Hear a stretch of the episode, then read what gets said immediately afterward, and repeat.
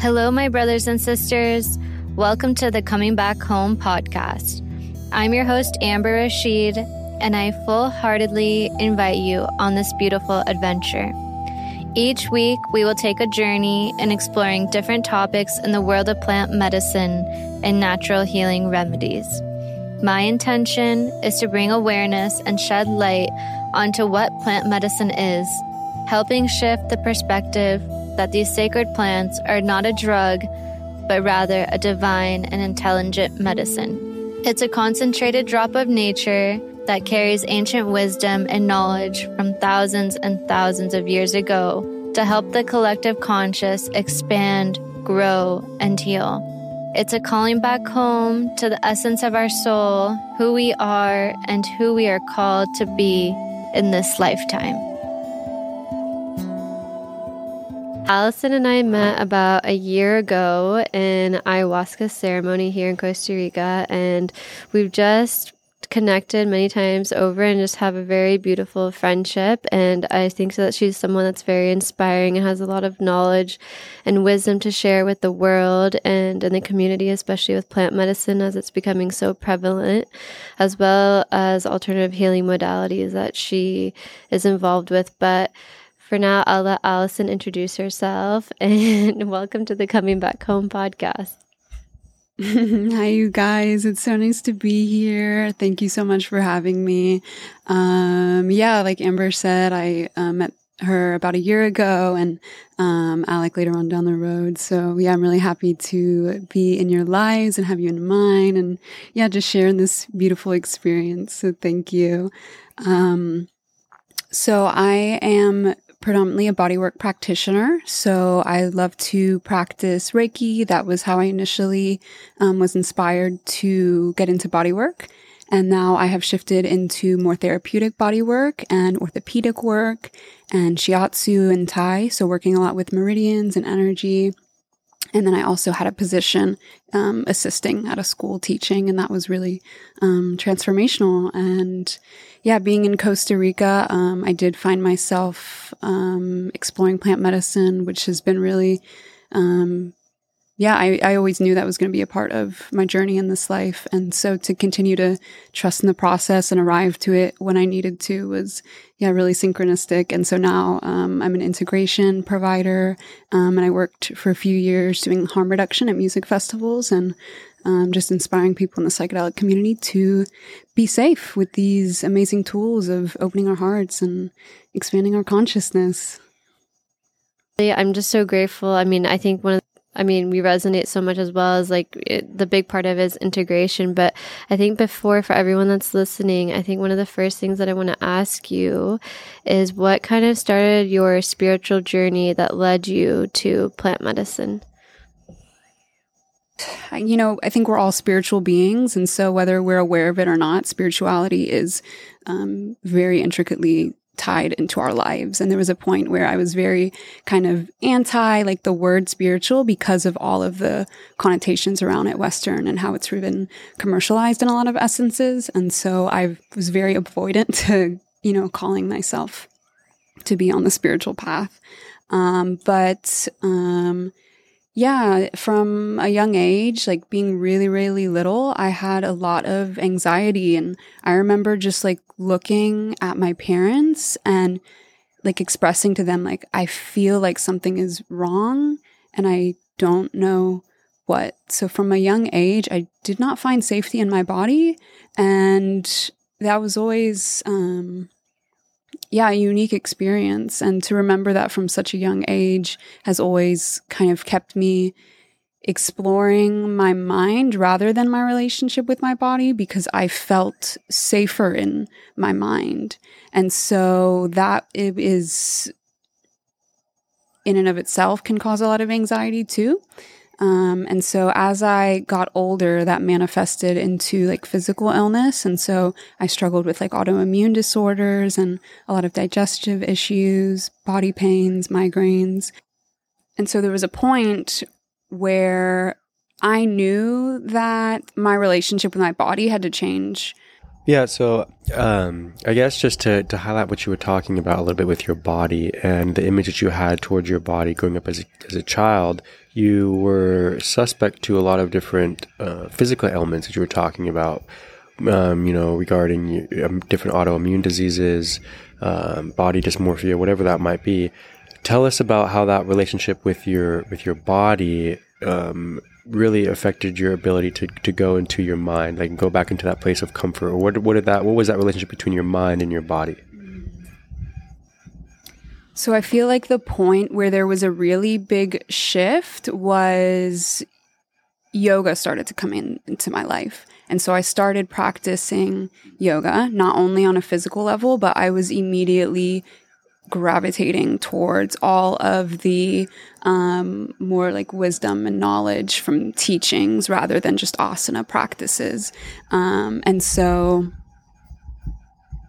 I think mindfulness is, in a way, yoga. And so I became, I got to a point where I decided to, yeah, really just start to watch my thoughts because I had an overactive mind in a way that I was aware of what I was thinking, but I would go into very deep rabbit holes with my thoughts. And so tell us more about where how old were you at this point? So you're going through all of this this you know, you started at a point where you were kind of anti-spiritual mm-hmm. and um, you were talking about these these different physical elements that you had in regards to your your experience of life and how you started to ex, you know manifest your way in in the world. How how how old were you about at this time when all this was happening?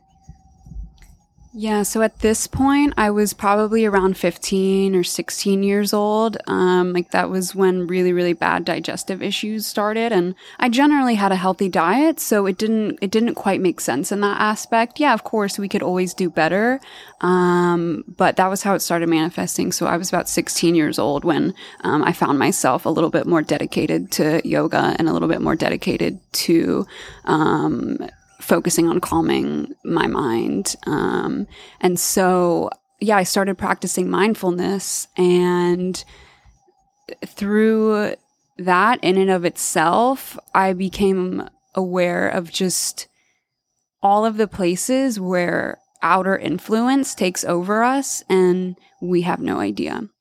So when we take a moment to really get to know our thoughts and why we're thinking the way that we're thinking instead of just what am I thinking, then that really gives us an opportunity to expand and connect with ourselves and the world around us in a way that I guess gives us back our sovereignty. And so to understand that anxiety in my life, it yes, it's something absorbing from the outside, but the manifestation of it through like physical ailments in my body and the avoidance of it by turning to my mind um, was something that I noticed really quickly um, after I started practicing mindfulness. That's interesting. So you're at this this point in your life. You're about 15 years old, and you're experiencing all sorts of different uh, physical sensations, but also very heightened levels of anxiety.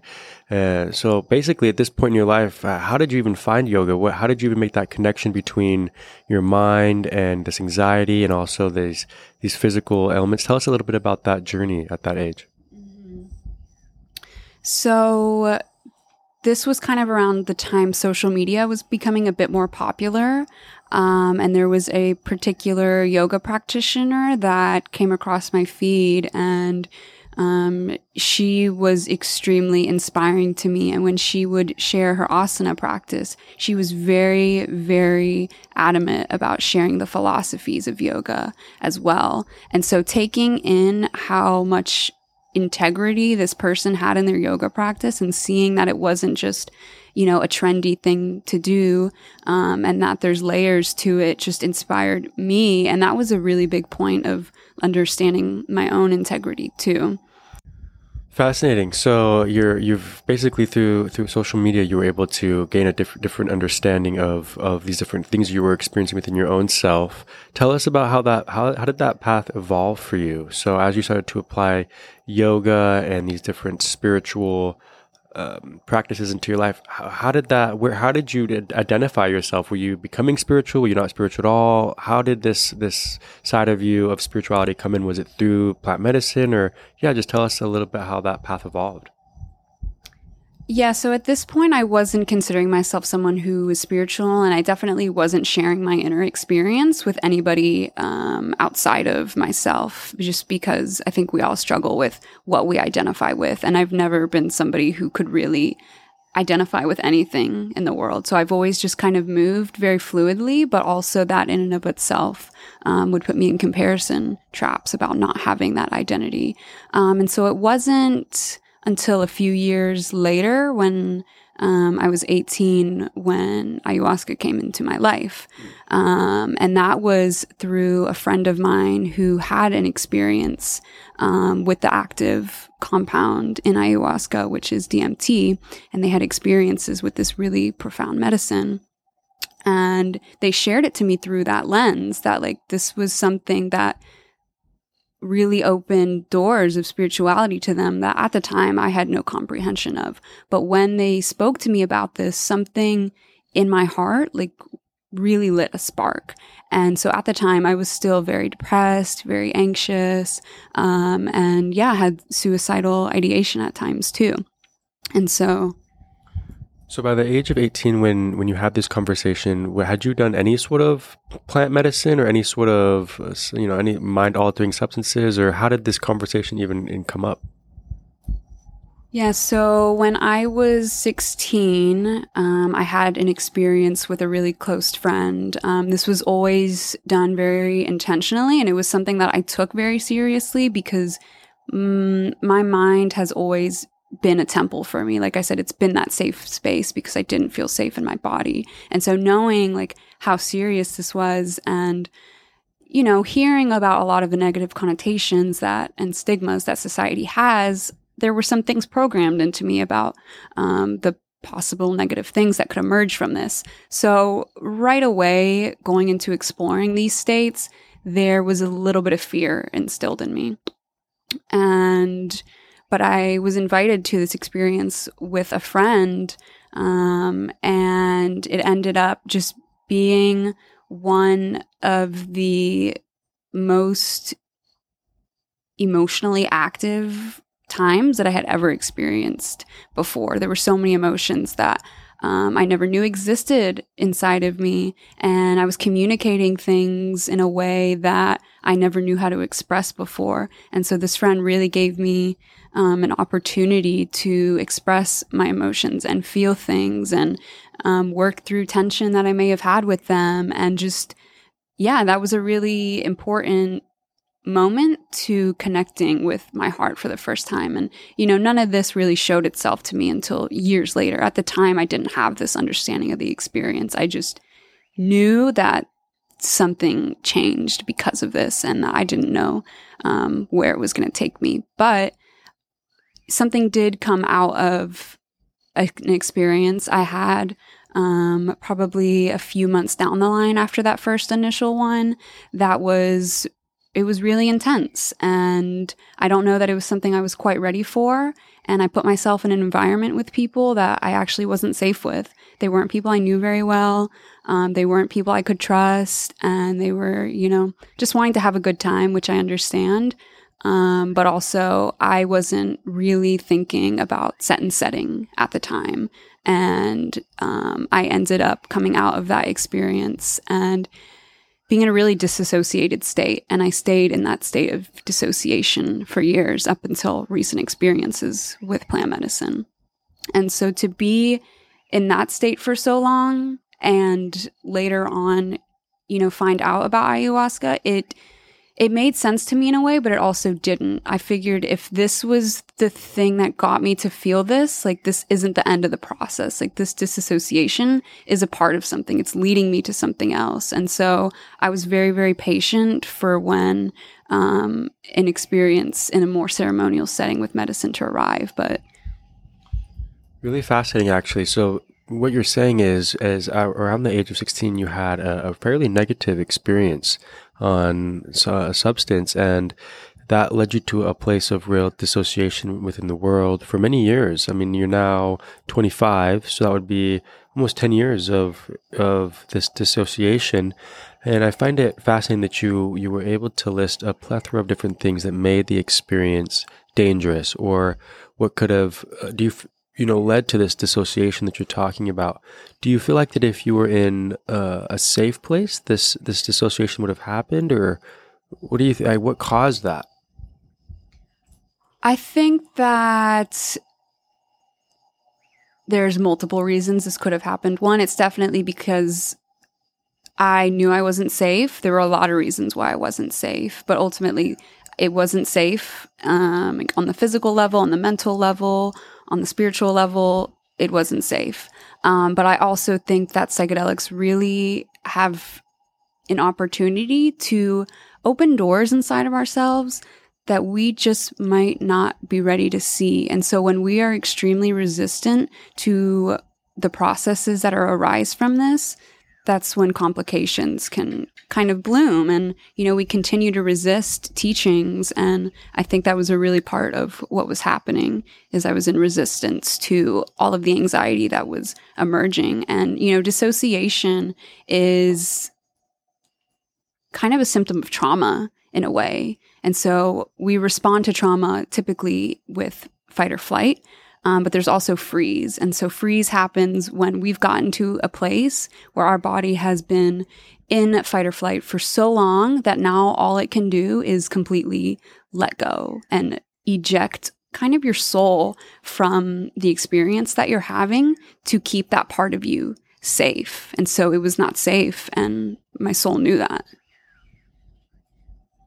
So, from this experience after you had that, how did that unfold and leading you down to where you are today? Like, how did you, how were you integrating, uh, like interacting with the world? Yeah, so I'm literally the day after the experience, I knew that um, something just wasn't right and I didn't know how to express it. But I called the friend that I had the very initial experience um, with, and, you know, they just tried to reassure me that, like, you know, it will be okay. Like you're having some sort of process and, um, you know, maybe it wasn't the safest or the smartest thing um, to do, but just be patient. And so they just kept reminding me to be patient. And at the time, you know, I was really young and um, I didn't have an understanding of integration, and that wasn't spoken about within the community that I was exploring these things um, these you know beautiful psychedelics with and so um, yeah i didn't understand integration i didn't understand what was happening in my mind or in my body because of the experiences and so yeah i just moved through the world um, even more disconnected from my body and f- going even deeper into my mind. And so I would kind of stay in my own world a lot of the time. And I would you know, I would do the things that I needed to do and try to talk and connect with people. But yeah, I felt extremely disconnected from myself, from nature, from my friends, from my work. Um, and there was really no passion anywhere. Um, and I don't know if, you know, my family saw the differences or not because I was already very much um, kind of in my own world and closed off from sharing emotions intimately with them. Um, so I didn't have like any support in the kind of way that somebody really needs. And this took a lot out of me for many years. Like this required a lot of strength. Like that's just how it is. And ayahuasca was the only thing that I had hope that would help me to continue on my path. But I waited from the time I found out about ayahuasca, I think it was until I sat, I didn't sit with the medicine until six years later because I knew when it would arrive. I wanted to feel safe. I wanted it to be the right place at the right time with the right people. Um, and so I continued on because I had hope um, even though like there was no connection with the world that I was engaging with. Um, I did my best to listen to what intuition I had, um, even though I was very much so making decisions from um, a point of fear. Yeah, thank you so much for sharing all that. I think it's so great that you bring that up and for, you know, people that are listening that may have gone through like a similar experience just to hear that and, you know, just giving them like hope or maybe insights of what they can do um, if they are in that situation. But, you know, you were saying that you waited six years to do ayahuasca. And la- so that was last year when we had met at OM and you had done Bufo before that, correct? Can you talk a little bit about that experience? Yeah, so this, um, I hold a lot of reverence for the medicines in general, but Bufo, I hold a very, very significant amount of reverence and respect for um, because my experience was so profound. And I was in a very new um, work environment at this point, and um, I had made a lot of changes in my life um, from you know, I grew up in Alabama and I moved away and like just kind of left everything in hopes of a different life. And I ended up in Washington for a few years. And, um, you know, at that point, I still wasn't feeling very healthy physically and I was very drained all the time. And, um, yeah, an opportunity to go study massage therapy in Costa Rica had come up. And yeah, so I ended up graduating from that program and was invited back to uh, help teach. And so during my time um, when I was in my first term, um, as a teaching assistant, I was really, really challenged with the need for validation. I was constantly questioning, like, oh my gosh, am I teaching right? Am I saying the right things? Do they like me? And that just started to manifest in my intimate relationships, into my um, relationships with my friends, and um, just even with myself, I was constantly like searching for external validation. And I realized that that was a big reason for, I think, a lot of my troubles with anxiety. As I was teaching and really working through this need for validation, um, an opportunity to came to go and sit at a retreat center, and they were offering um, a tobacco ceremony to receive rapé, and I felt like that was a really beautiful opportunity to go and connect with the space, connect with the people, and just see how I felt about being there. And so I went, and it ended up being really, really beautiful, and I met people who were. Um, so open hearted, and it was a community of, you know, I had never met um, really anybody living this kind of lifestyle of exploring their spirituality so, so openly. And so it was really beautiful and inspiring. Um, and so I, after that, I felt really safe in the space. Um, but I don't know that I, it was quite time to sit with ayahuasca. But through connecting with that circle, an opportunity to sit with Bufo came up. Um, and right when I heard about that, um, I knew that that was it. Like this was the the time to go and you know sit in ceremony with medicine for the first time. And um, even though I knew that, I was still extremely afraid. Like it's it's a potent medicine. A lot of the medicines really are, but you know, I heard that Bufo kind of like um, a near death experience in a way. And, you know, I didn't know what that meant on a physical level or even emotional level or spiritual level. Um, and so t- I knew that whatever was going to happen was going to be for my highest good. So no matter how fearful I was, I knew that that was not the guidance um, to listen to. And so I just kept trusting and I spent, so I planned this out like a month, month and a half ahead of time um, because I wanted to take it very seriously. And so I was um, doing ice baths every week and going to breath work um, because I really wanted to um, prepare for this experience the best that I could and be able to, you know, surrender. We all want the surrender. Um, and so my feet knew exactly what to do, and I ended up there um, to receive the medicine. And this was in a group setting um, with 15 to 20 people. So in this kind of setting, you're watching a lot of people go through their process too. And so I was the one of the last, I think I was the second to last person to receive the medicine that day. And so I had to watch um, a lot of really beautiful and profound unfoldings happen um, for people. And um, one of the facilitators was just like reminding me, like, what's happening on the inside is not what it looks like um, on the inside. And I just was like, okay, okay, because it can be really intense. And so when I went up to the mat and when it was my turn, they have you read kind of like this beautiful poem to yourself. And as I was reading it to myself, I was already like crying my eyes out. And it had a lot of things involving self love and just like what we're worthy of and really speaking that and speaking these affirmations to ourselves. Um, and so, like, you know, I had never even really spoken to myself in that way before. Um, and so it was very, very emotional for me. And so, um, as I sat there and it was time to receive, like, I had a knowing that this was not meant to be like a slow, gentle experience for me. Sometimes that is what we need, but I knew that this wasn't it. So I wanted to receive as much as I could in my lungs as quickly as I could.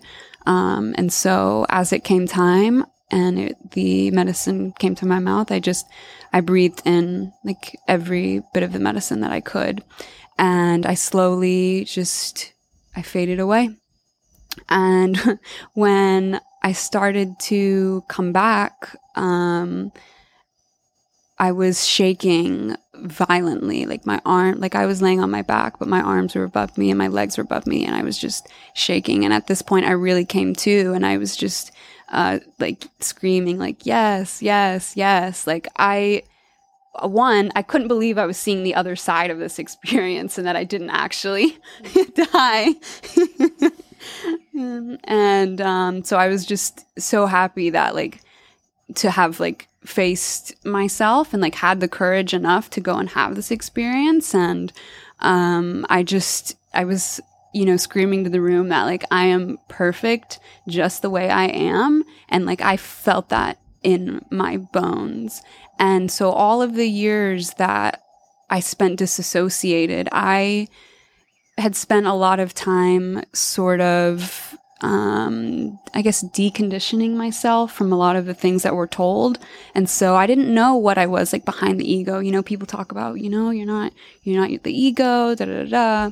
And I couldn't understand what I was behind that if I'm none of these identifiers. And so coming out of Bufo, like I had this felt sense of experience of understanding that behind it all, you know, it's love. And so I felt in all of my body that it didn't, nothing in the past mattered if I existed in the present in an embodiment of love. And that's hard when it gets to integration time. But I knew that and I had something to hold on to.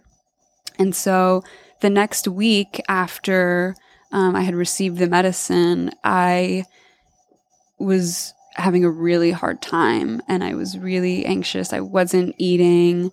Um, but this was a different kind of anxiety. It wasn't like I wasn't, my mind wasn't running.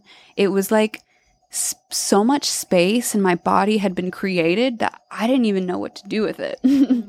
And I started receiving a lot of messages about my own process, about why I was disconnected and why I was dissociated. And um, growing up and just even into my adolescence, I would often tell a lot of white lies or not be my authentic self um, out of a place of fear of not being accepted.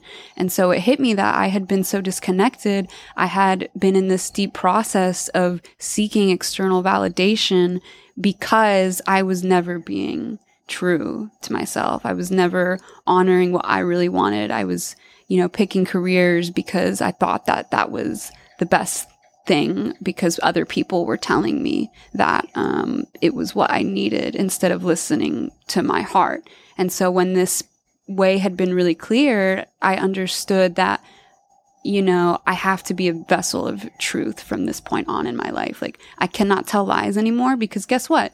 No one outside of me cares. Mm-hmm. It's me. Like, this is my life ultimately. And how am I going to be guided? Because every time that I would plant a lie in something, it's not attracting what's meant for me and it's going to take me further out of alignment with myself.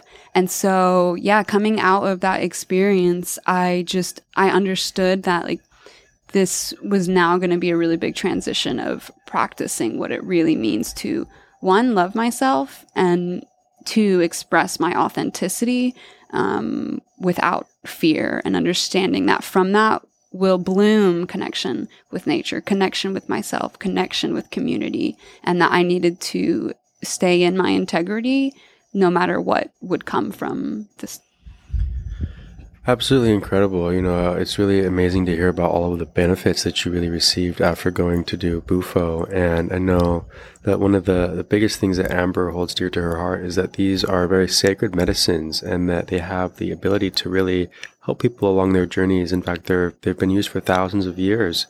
And so you went and did Bufo and had this, this very profound dissociative, even more out of body experience where you were propelled beyond your own physical body. But as you came back, it was almost like you reconnected with yourself. And over, you know, about a week or, or, so, like you were saying, you were able to really start to identify a lot of the reasons and why you were dissociating and why you had disconnected from the world in the way that you, that you had. And it's just incredible to hear about how that experience was really able to um, help you identify that, you know, even that this is a different type of anxiety. The emotions I'm feeling are different than the ones I felt in the past, or maybe in some way you're able to um, process your emotions differently as you were able to really come back into your body. Uh, after you sat with Bufo, what happened after that? So you did the Rapé and you did the, you did the Bufo. The Bufo is what really kind of brought you back into your body. Did you go and do more Bufo, or how? What happened after that experience for you?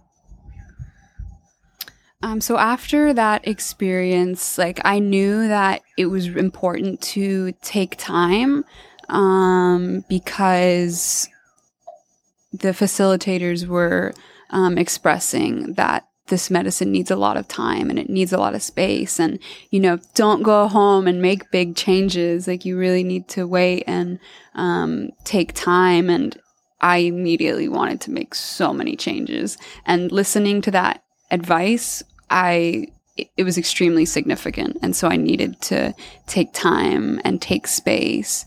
Um, but so I felt that after the experience, um, I later found out that during the experience, I was screaming the entire time, and I would have had no idea. I was in such a beautiful and blissful state, and so to to to hear that, I was like, wow, that's really interesting. Um, but what I understand actually happened, it wasn't fear. It wasn't because I was like holding on and couldn't let go, but a lot of trapped emotions, significantly anger that had been stored in my body, was really allowed to be freed at that point. And so I was no longer carrying um, the weight of a- years of anger in my body. And so once that had been cleared, um, yeah, I didn't, I didn't feel like angry. I didn't get angry at things in the same way anymore. Um, and so in the next couple of weeks, I was trying to be very, very conscious of what I was allowing into my field because you're so open and because I just had a really deep release. Um, but again, like I was still having a hard time with this integration because so much space was created. Um, and so an opportunity came up to um, sit in a really, really beautiful ceremony with Santa Maria. And so Santa Maria is cannabis, um, but more in a ceremonial context. What, so, what do you mean by like a ceremonial context? You know, what's the difference between going and when you say you sat with Santa Maria? That's a word that many people may have not even heard before. What what is the, where does that word come from, and what is the diff- when you say a ceremony? What does that what does that mean? What, what did that look like? Mm-hmm. So, in a ceremonial context, um, we are all sitting together and imbibing or receiving the medicine together. Um, so we're sitting in a circle, and the main components that create ceremony are a clear beginning, middle, and end. And so we're opening sacred space. We are taking time to set our intentions with ourselves. Um, and I think we may have expressed them openly as a group too. Um, and then um, the medicine will was handed out just in the form of small joints. Um, and we would also take a little tincture and yeah, and so we would all receive this together. And once we would receive it, we would, um, we're encouraged to say sitting up because, you know, with Santa Maria or, or cannabis, um, she can put you into a very, um, like deep, drowsy state. And so sitting up allows you to receive it and engage with her, um, a little more intimately, um, in my experience. Um, but so either way, we would put blindfolds on, and the facilitator um, would. She played really beautiful music throughout the ceremony, and just yeah, guided us through a journey. And I would say it was probably um, about two or three hours in total. Um, and so we were offered um, Rapé before and Sananga after, um, just to kind of really, you know, tie in um, the healing that was happening. And, you know, Santa Maria is a medicine that really encourages um, our creativity and connection and uh, communication. And this was on a full moon, so it was a really, really potent time. Um, and so I, I received a, a lot that evening. I have a long um, relationship with Santa Maria, and I hadn't really worked with her in six months because, um, yeah, I was just really trying to, yeah, cleanse myself for medicine experiences that I knew were on their way. Um, and so I hadn't received her in a while. And so receiving her just really helped me to feel in my body and like settle into a lot of the space that was created. Um, but after this evening, um, we stay the night in the space and we are all having breakfast. Um, and I was invited to sit in a ceremony with ayahuasca. And the ceremony was gifted to me by a really, really dear friend. And it just came, um, you know, divine timing and um, at first I was I was kind of shocked because this was it was happening the next evening, so this wasn't something I had a lot of time to prepare for. Um, I you know I I knew it was time, but I also was a little um, you know a little fearful. It's your first time sitting with an extremely um, potent medicine. Thank you so much for sharing all that. I just wanted to go back to your even Bufo experience for being so vulnerable and sharing all of that. And one of the just sitting here and listening, one of the biggest takeaways that I was getting was how you from the first time when you were younger to 15 or 16 when you had that experience when you were disassociated how you had that awareness to when you were going to go sit again in ceremony how you were able to do ice baths and help really prepare and help set your mindset for when you really felt the call. And I think that's really important because a lot of people don't have that awareness.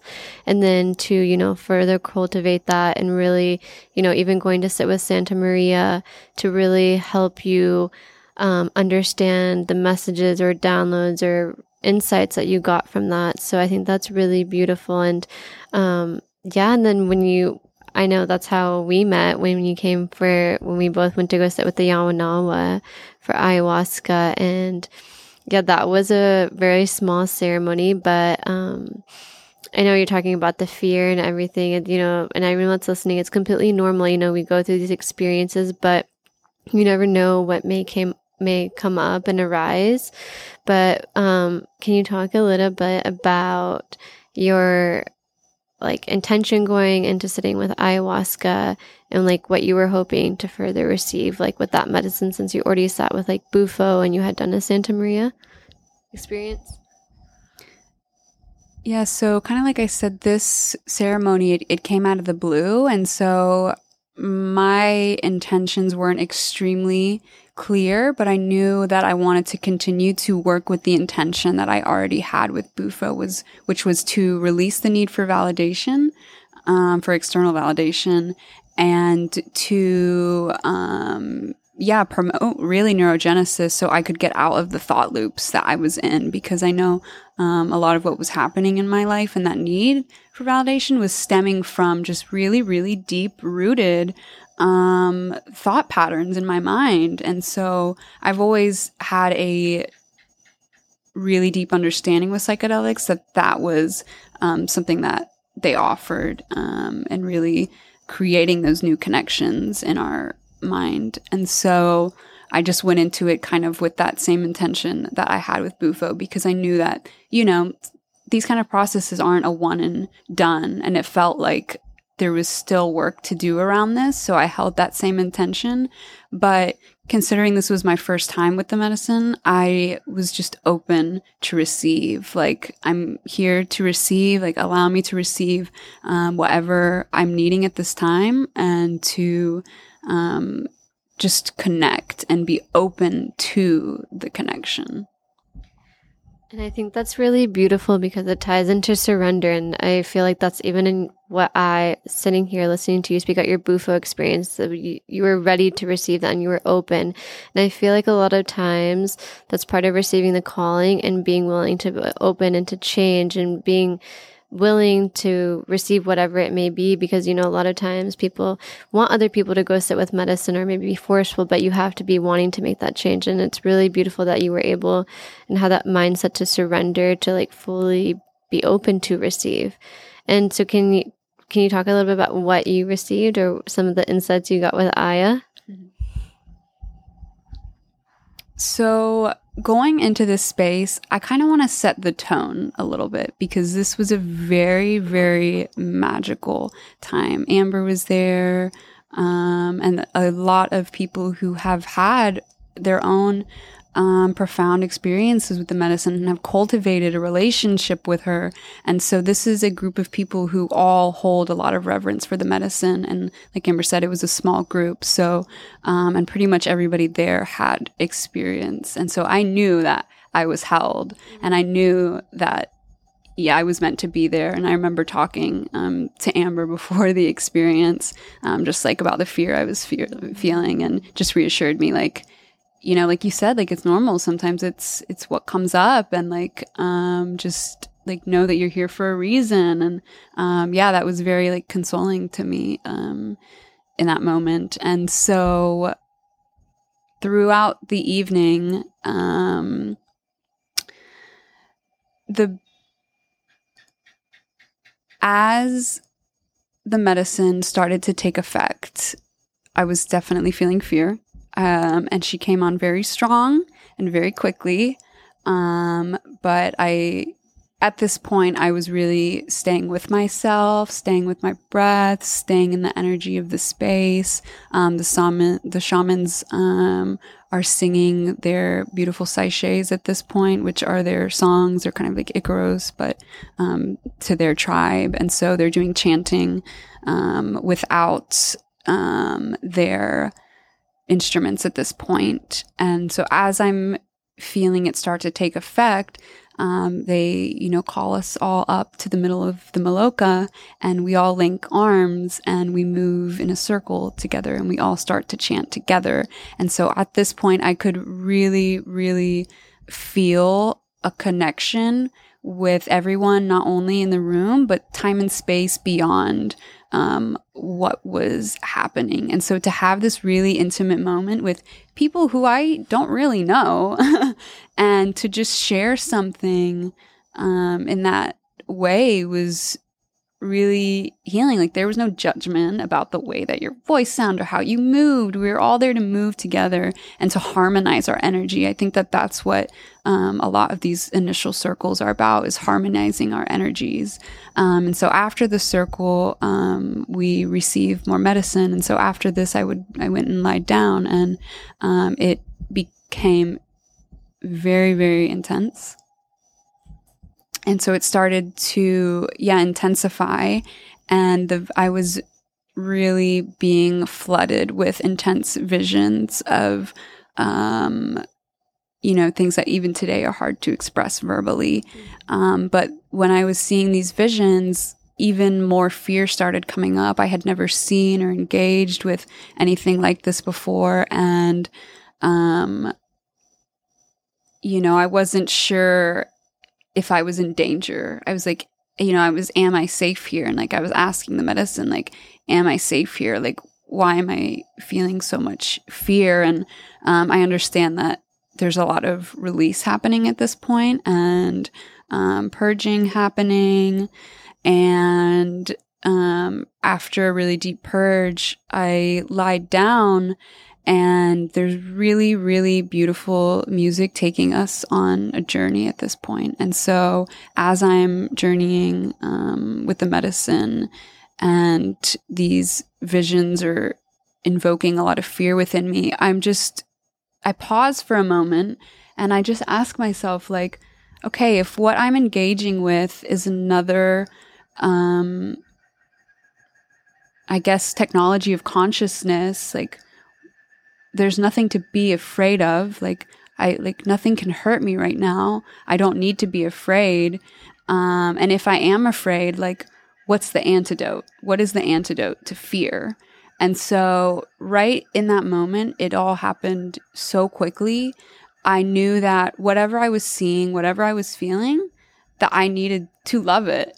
And so I felt in my body, my heart just expand so dramatically. And I was sh- just showering the entire room and my entire body um, with love. And at this point, like I was actually like, I was vocalizing and um, like I was singing and humming um, with the music that was playing. And so, like, this expression coming out through my voice was very, very healing. And I knew that this was a sound of love. And what I was feeling, I could only describe as, you know, the highest frequency of, of love. And when I understood that even when we're experiencing so much fear or engaging with darkness that we're afraid of loving, you know, like we're here to love it anyway. Like, how can we love this darkness and embrace these shadows? Like, these shadows are here to be a teacher to me.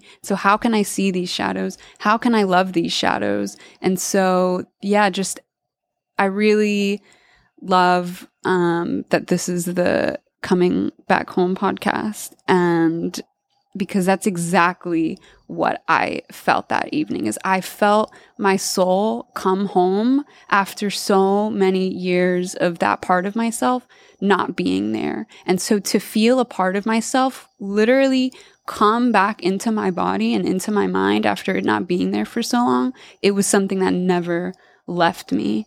And yeah, it was a really profound and beautiful evening to be in a space where I was so loved and so held to face darkness in a way that I hadn't done in myself before. And yeah, to be able to sit here now and understand, um, like what a blessing that was to my life and to be able to honor it and, you know, really integrate that teaching into my life.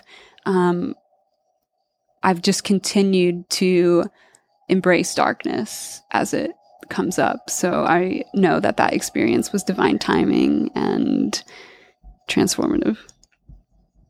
Oh, that was so beautiful. Thank you for sharing all of that. You know, I think it's really beautiful how you were able to take that fear and transmute it with love. And I think it's something that not a lot of talk- people talk about is embracing their shadow side. And we all have that inside of us, no matter how great we think life is. And it's something that we do need to acknowledge and be aware of. And I think that is when you do give it, um, when you do acknowledge it, then that's when you can fully embrace and truly love like your whole self. So, yeah, even he, just hearing you talk about your ceremony, I'm going in the back of my own mind and thinking about what I, yeah, that was a really intimate but intense ceremony as well. And, um, yeah, I'm just really grateful to have shared that experience with you. And I remember after ceremony, like I know we like came up to each other and gave each other a hug, and we were both like, "We got this." It was just yeah, and, and I it's just beautiful to sit here now together and really just reminisce about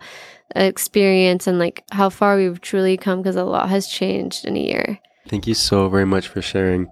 And one thing that we all talk about so much is you know it's really very incredible the the research behind these different compounds. And as you really dive into what science is beginning to tell us is that they it really does appear to be you know if done correctly a, near magic pill where you know it's anti-anxiety like you were talking about antidepressive. And you know hearing about your story is very beautiful. I think, you know, for anyone that knows Alison, um, she's a very spiritual person. And it's really fascinating to hear about her path. And I think from a very young age, you have just been blessed with the opportunity to be very aware. And I think that a lot of people live very dissociative, you know, dissociated from life, not really knowing what's, what's happening, continuing in their natural rhythms but to be able to have and be able to communicate the experience in, in, in a verbal form to help other people understand just how amazing these medicines really are and why they are called medicine is because they have the this profound ability to really help people that in ways that really is very difficult to describe and to just hear about your experience in a way that was very well understood i think does just a very great job at highlighting you know what can be done um, if done correctly. And you know as we, sp- we spoke about earlier with you know, just having proper set and setting and how a lot of this, um, you know, your first experiences were very scary and how you were in places that you know maybe you shouldn't have been. If you could have done it again, maybe you would have done it differently. And not saying that's the case, but just hearing about how that's transformed and how when done in a right set and setting with the proper intention, with the right people, just how amazing and profoundly life changing they really can be. Uh, yeah, so thank you for sharing. So, what happened after this? So you sat with the Yawanawa for for that ceremony. Did you continue to sit in medicine, or what did that look like for you? You know. Yeah, so some time had passed um, before I sat with the medicine again. Um, I took some time away from Costa Rica. I went back to the States.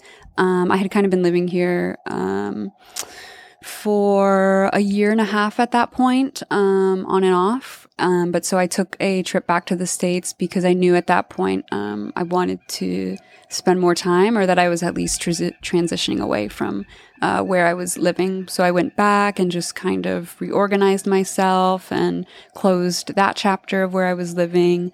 Um, and I found myself um, back in Costa Rica um, in let's see, in August, at the beginning of August.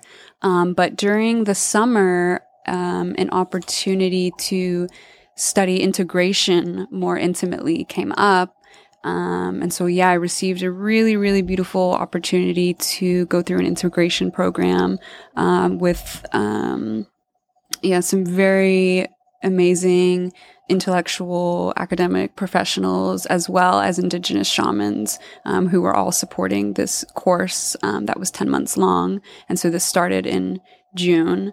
And so i really went into this because i wanted to support my own process. I understood how important integration really was because when we step away from ceremony you know what is actually happening? What are we doing? Like are we making changes? Are these tools for experience? Are these tools for transformation? And, you know, neither's right or wrong, but are we holding awareness of, um, why we're continuing to sit with the medicine? And so I wanted to, one, just respect the medicine and the indigenous people who protect these medicines, but also be safe and aware on my own path and support others as I came in contact with them when needed.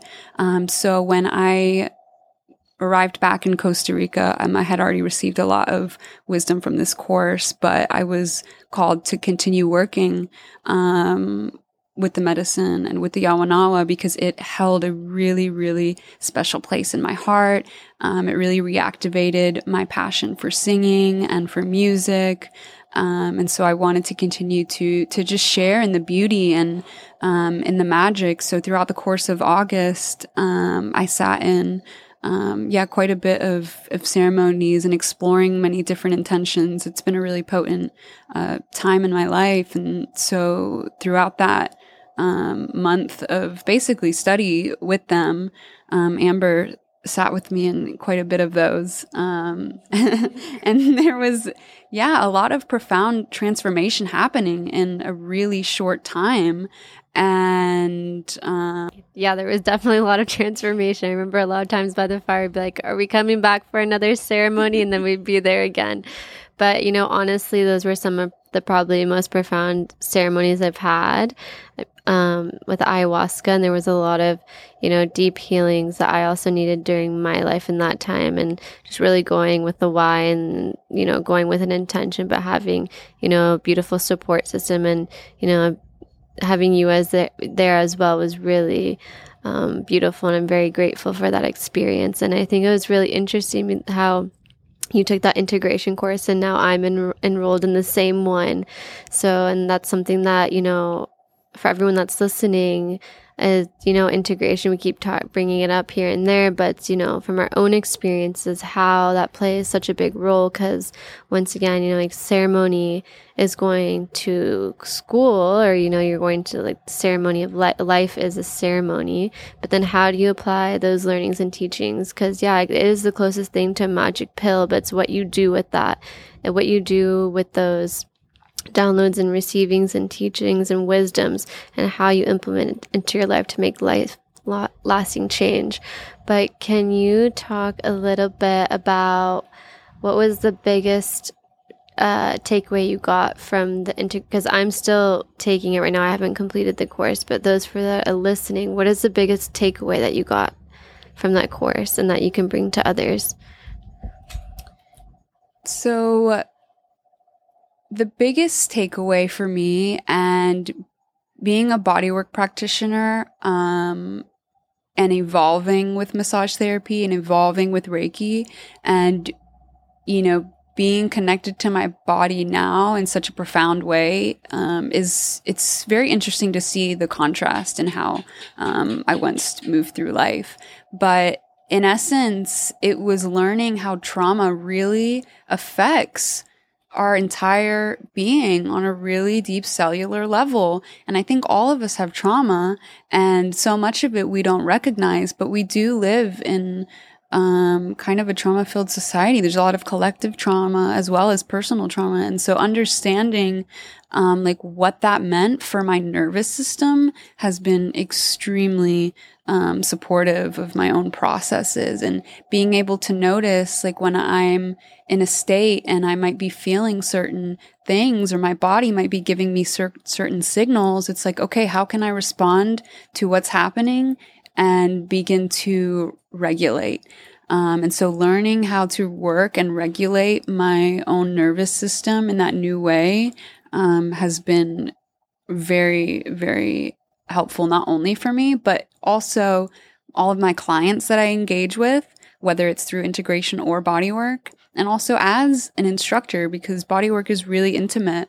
And so being able to approach my work from a way that is aware of the state that my own nervous system is and being able to track and support the nervous system of the people that I'm supporting allows me to work in a way that is very, yeah, symbiotic because it's like, how can we come together? How can we ground together? How can we flow together in whatever moment it is that we're experiencing? And so wherever we're going, we are constantly co-regulating with the people that we're engaging with. And so people talk about, you know, feeling the vibes of a space, but essentially that's like, what how are you feeling and compared to the nervous systems of the people that you're engaging with and the energy that they're giving off or that even the environment is holding and so i think yeah being able to receive that knowledge um, is yeah something I wish everybody could be able to learn. Yeah, I think thank you for sharing all that. I think that's all really important and you know having that awareness and I you know I think being trauma informed is something that you know if you're going to facilitate a space or hold that space is something that you know everyone in my personal opinion and viewpoint everyone should go through because it makes you know it makes not only a safe place for you, but for the other person. And, you know, sometimes I think, especially in the medicine community, for example, too much medicine, which people don't realize can also do more harm and, you know, set that person back, even, you know, just like you were saying in your, when you had that experience when you were younger. So I really appreciate you so much for really following your heart and how you're so passionate about that because that's something I'm very passionate about. And, um, I'm really excited to finish my course and learn more, but I'm really excited to see where life is going to take you as well. Yeah, you know, I totally agree. It's really quite fascinating to hear about all your experiences and how it's led you to the path, you know, where you're at now. It's such a fascinating journey. And I really wanted to just highlight and expound, you know, with the key of integration, where I really, you know, Amber always is talking about that. And she does such a great job at, but you're the same way though, Alison, where it's, it's beautiful to see where you are able to go to these ceremonies and really try to apply and be very aware of what is the wisdom, you know, like Amber was talking about, what are the downloads, what is, what is the energetic inputs that I'm receiving? And as I go back into my day to day, you know, life, what are the, what is the, energy telling me? Am I in a place that's comforting to me now as I make these changes, or am I in a place of discomfort as I try to adopt these changes? And really, that is the the key to to it all is what do you do with it? And nobody's perfect, and nobody is. You know, everyone has their own set of trials and things they have to overcome in life. But as you just continue to adopt and apply and become in tune with your own body you know, it's like, yeah, I really, really enjoyed hearing your story about your dissociation and how when you were back in your body and as you began to really feel those emotions again, what did that look like? Where were you, where were you around? How were you interacting with the world? And it will be very fascinating to, to watch your journey continue to unfold. And just really wanted to thank you as well for, um, you know, sharing these very deep experiences and being with us at this very beautiful location in Costa Rica. It's such a, such a blessing for us all to be here and be fascinating to, to watch as everything continues to unfold in its own way. So thank you. And one of the last things I wanted to ask you for people that are listening, what are some what are some things that you do on like a daily basis to help you integrate or what are some daily practices that really help you keep grounded as you go through these experiences? I think one of the most important things for me is when i wake up in the morning and just really taking the time to wake up and to be slow and to not rush into wherever I need to go and not to start my day off um, in any sort of way that um, feels disharmonious to my being because how we start our days is extremely significant. So when I wake up, it's like, can I take time to take breaths? Can I take time to feel the sensations that are arising in my body? Can I take the time to observe what thoughts are initially coming in? And so really starting my day in a way that is um, slow and receptive um, just helps me ground into the experience that whatever is to come um, in the day. And I think nature is really important to integration as well. Um, honestly, just in general, just into into life, I feel like we you know view nature as something that people are interested in but we we can't be interested in nature we are nature and so allowing that part of your being to just exist and spend time um, in that active connection.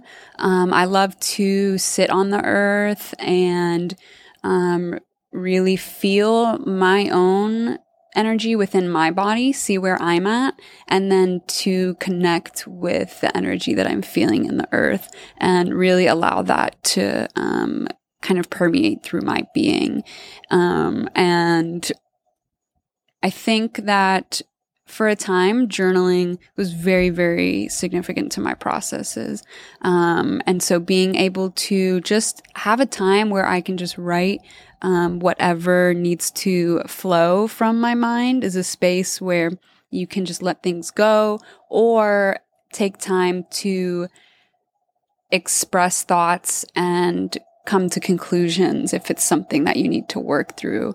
Um, so I think if, you know, anybody who's on this path, just taking a little bit of time, especially if you're new, just to journal and explore your thoughts in that way can be really, really helpful.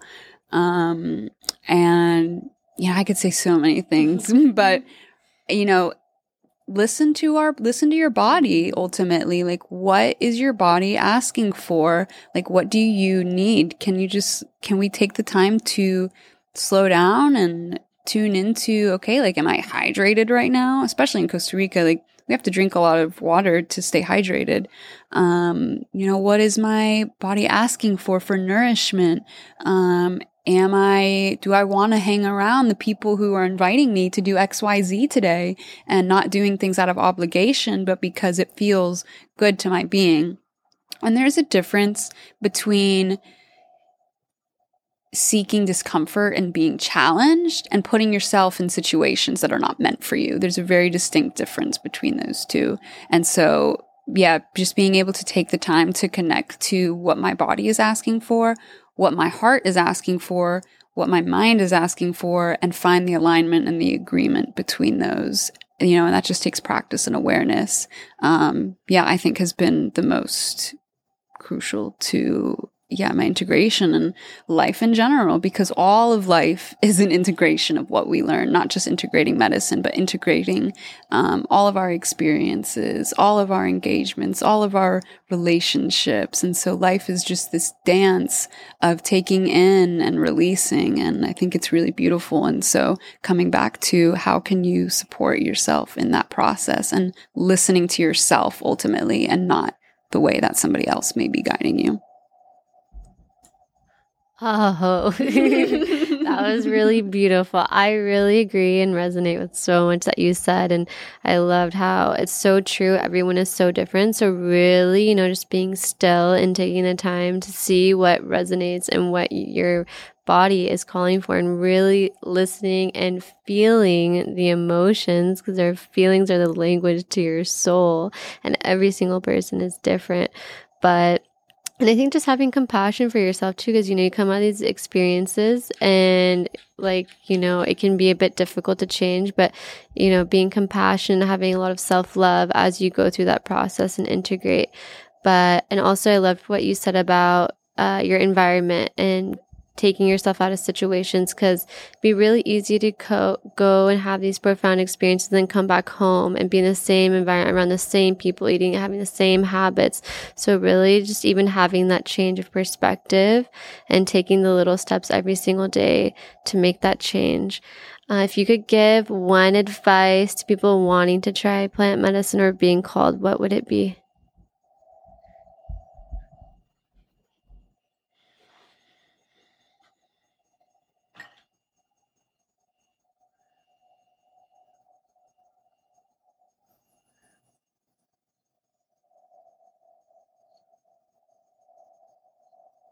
It's a great question. I would say be open and release expectations because when we set expectations, we're not leaving room for the potential of what may blossom.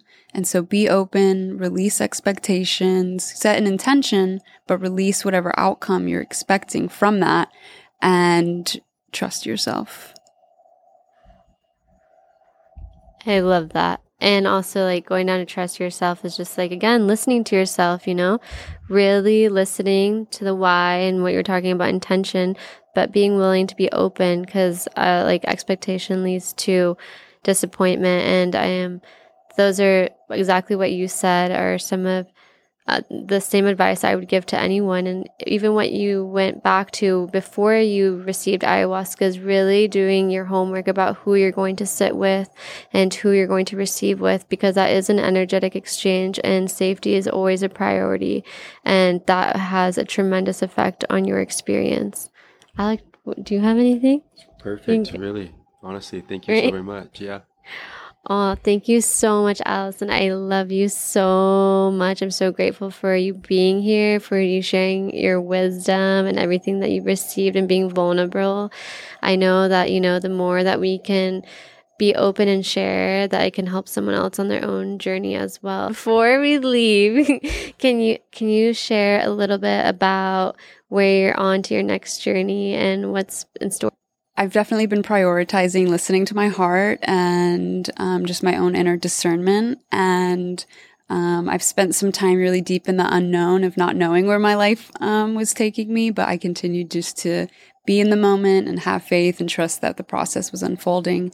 And so, um, yeah, I'm finding myself um, taking some time away from Costa Rica after living here um, for most of the time in the last two and a half years. Um, and I'll be living in Colorado, practicing body work privately and um, yeah, exploring that more intimately. And I'm also have a really beautiful opportunity to sit in a Kambo practitioner training.